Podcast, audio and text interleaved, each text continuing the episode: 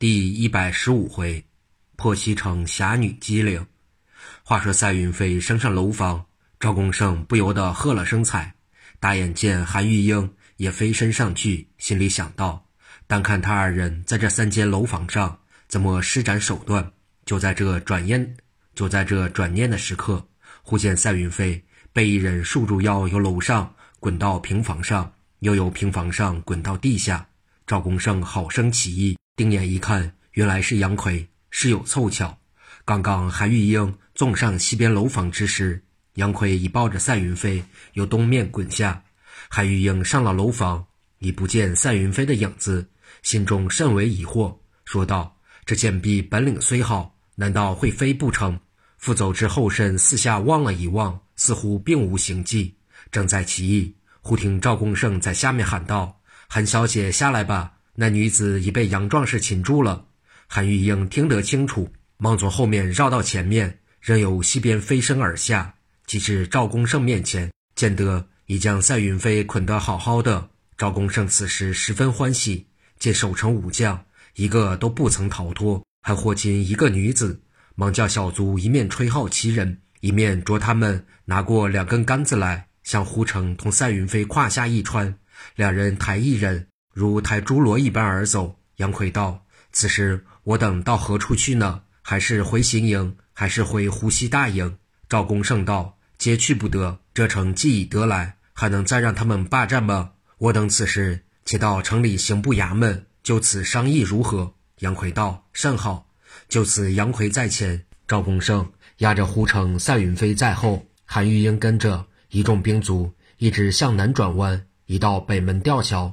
但听韩玉英高叫道：“赵将军，请进城吧，侄女就此告别回去了。”赵公生道：“小姐，请慢回府，一同到刑部衙门，还有营銮各事商议，索性奉驱一趟吧。”韩玉英道：“非是侄女不肯去，是因身属女流，即同到刑部衙门，也有许多不便。”赵公生道：“无妨，现今寇尚书家眷住在衙内，小姐去趟也好。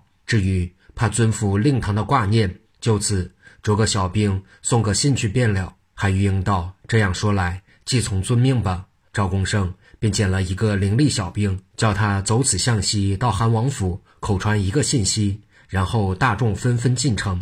可笑这王虎还痴呆呆的开着城在那里等候。赵公胜进城，便传令关城，一面着人传令到西门李隆，着他也把西门关上，就责成王虎。李龙保守西门，带了二十名兵，押着赛云飞、胡成同到刑部衙门，余军留下，着他们登城巡守。及至到得刑部，听更楼上已打四鼓，进了衙门，见前面通通漆黑，但听里面一片哭声。赵公胜不解何故，忙立在大堂上喊道：“里面有什么人？”喊了几句，听见里面应道：“哪位半夜至此，有甚要事？”我家大人不在衙里，已出去一天两夜了。赵公胜道：“我晓得你家大人不在家，你赶紧出来，同你有话说呢。”又听里面应道：“来了来了。”不上一刻，只见出来一位六十多岁的老家人，一手拿着风灯，一手开着眼泪，从大堂平门后转出。一见堂下立了无数的人，还有捆着的，不觉吃了一惊，回身就要进内。赵公胜忙上前一把拖住，说声：“老人家不要走。”那老人家被他一拖，格外下个不住，那两手两脚就同筛糠一般，牙齿对打对的打个不住。赵公胜见这样子，忙说道：“老人家，你不要怕，我们不是旁人，是同你家大人在一起保皇上的。”那老人家翻着眼，又把他望了半晌，说道：“你莫非胡西营赵大人吗？”赵公胜道。不错，你既认得我，你可以不必怕了。那老家人这才放心，又定了下神，说道：“赵大人，可是我家大人死了吗？”说着又哦哦的哭起来。赵公胜发急道：“你老不要魂牵啊！谁说你家大人死了？现今活活的还在我营里呢。”那老人家忽然又开了眼泪，笑嘻嘻的说道：“赵大人，可是真的吗？等我到后面报一个信给老太太夫人，再来应酬你们。”赵公胜道：“我们不要应酬，你把西厅上点起灯火，让我们进去便了。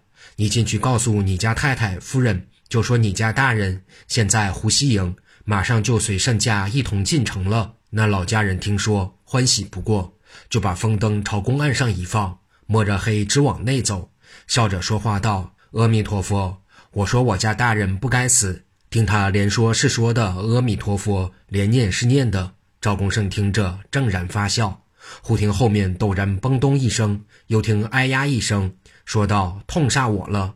哪知这位老家人听说主人不曾死，欢喜很了。恨不得一步就走到太太夫人面前送个信去。他不晓得他年纪大了，又是黑摸，怎能信步奔走？所以脚下被一张小凳一绊，一头扔住屏风上撞去。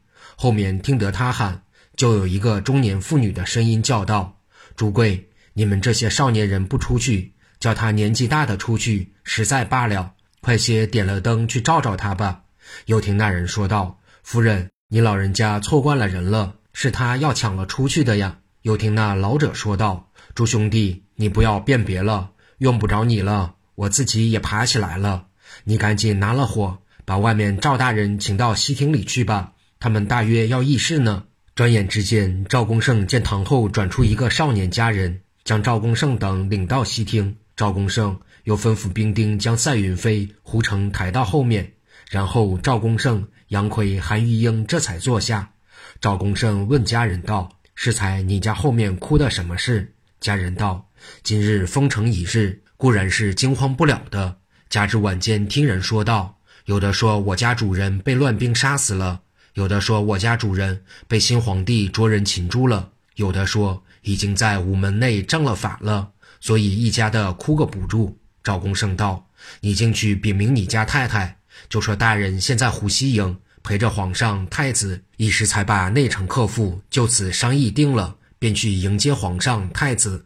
你家大人也就一同回来了。韩玉英恐怕他们说话不清楚，说带侄女进去见见太伯母同伯母，好细细禀明，以安其心。至于回銮之事，你们外面斟酌，如有用着侄女之处，莫不遵命。说着，叫家人拿了灯烛照着，走到后堂，见了寇老夫人。寇夫人行了礼，通了名姓，叙了事宜，就把寇大人昨夜怎样冒雨送驾到湖西营，今夜湖西营赵大人怎样破城，细细说了一遍，然后告辞到前面。但听赵公胜道：“适才小姐入内，我同杨壮士计议，已遣人到湖西营，先将圣驾迎到此处。我想午门里不过九门提督之兵，量一见圣上，必不敢为难。后圣上到来。”要烦小姐同杨壮士先行翻城，将午门开放。更后，我带大兵护驾进宫，登殿坐朝。至于内中奸贼，不过徐家父子，量情不难扑灭。未知小姐以为然否？韩玉应道：“尊见即是，即照办理便了。”赵公胜道：“但是今晚小姐因何晓得我等暗偷西门前来助此成功？莫非又是圣僧有话说的吗？”韩玉英道：“不是。”今日一天内城封锁，外面也就惊慌不定的了。侄女晚饭过后拿了兵器，便到后面墙上看看外面的情形。哪知上了院墙，看见一丛一丛的人由北门向西走。这位壮士前晚在巷内救驾时见过一见的，隐约间似觉得有些像他，所以心内想到：莫非胡西营暗打西门？就此，侄女捡了一个空处，飞身跳下，远远步着前进。一直到了西门，见这位已窜上了城楼，知道所料不错。忽然又见这位壮士同那被擒的女子相扭着坠下城来，觉得机关已破，量情不能得手。但过了多时，城上并无动静。转念又想到各城皆灯球照耀，独西门不用灯火，亮西门就是此女仗着自己夜行的本领守城。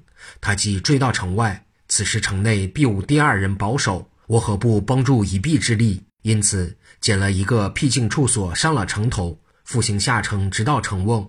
路间虽有几名兵卒看见，并不查问，想系把我认为守城的女子了。赵公胜听到此处，拍手大笑道：“绝妙！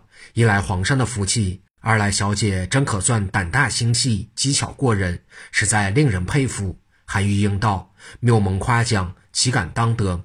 只可算皇上的福气罢了。”但侄女既道得成瓮，料知大事必成，顺便手上的刀一下就把锁钥展开，扯开城门，就外出招呼大众。但不知这位壮士何时同那被祸的女子分手，因何道得这时刻巧在楼房上面获得这女子的呢？杨奎道：“小姐有所不知，在下上了城楼，本要斩关落锁，放进大众，正然倒挂了一个柿子，往下探看，哪知这女已在暗中瞧见，登时放一飞爪。在下觉得身后有暗器到来，也来不及躲闪，就用锤向后一箍，哪知这飞爪。”刚刚抓住了锤柄子的下节，此时我也要锤，他也要抓，两下来没命的用力。在下心里想到，中属她是女子，两情脚力总软弱的呢。打眼看见他站的城墙处所，却是四面落空，因此心生一计。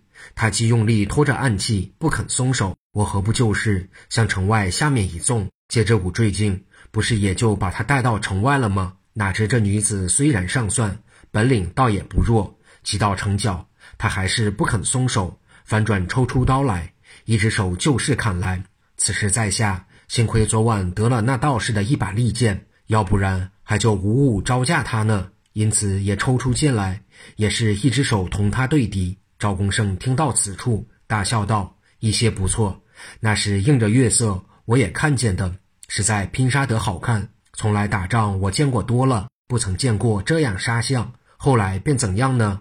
杨奎道：“后来我听韩小姐开了城，招呼大众进城，赌我不得脱身，实在奇了。也不料这剑如此厉害，竟能把飞抓锁砍断，也叫士极无奈。不过砍砍看的，果然一剑将锁子砍断。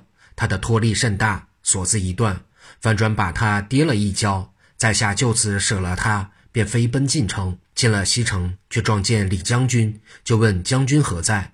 他说已向东了。”在下就在东南两门兜了一个圈子，不但寻不着将军，连敌人的兵将一个也不曾看见。因是由南门直到北门，遇着王将军，又问将军的下落，说道：“将军同一女将追出城去了。”在下想了一会儿，晓得这些奸贼绝不得向西，因此在北兜了一转，才到东面，却见连山二贼，知道不需在下动手，因从身后飞步上屋，站在楼房上面。看看将军同小姐杀贼，所以道德被拿的这女子上了楼房，出其不意，便将她擒住。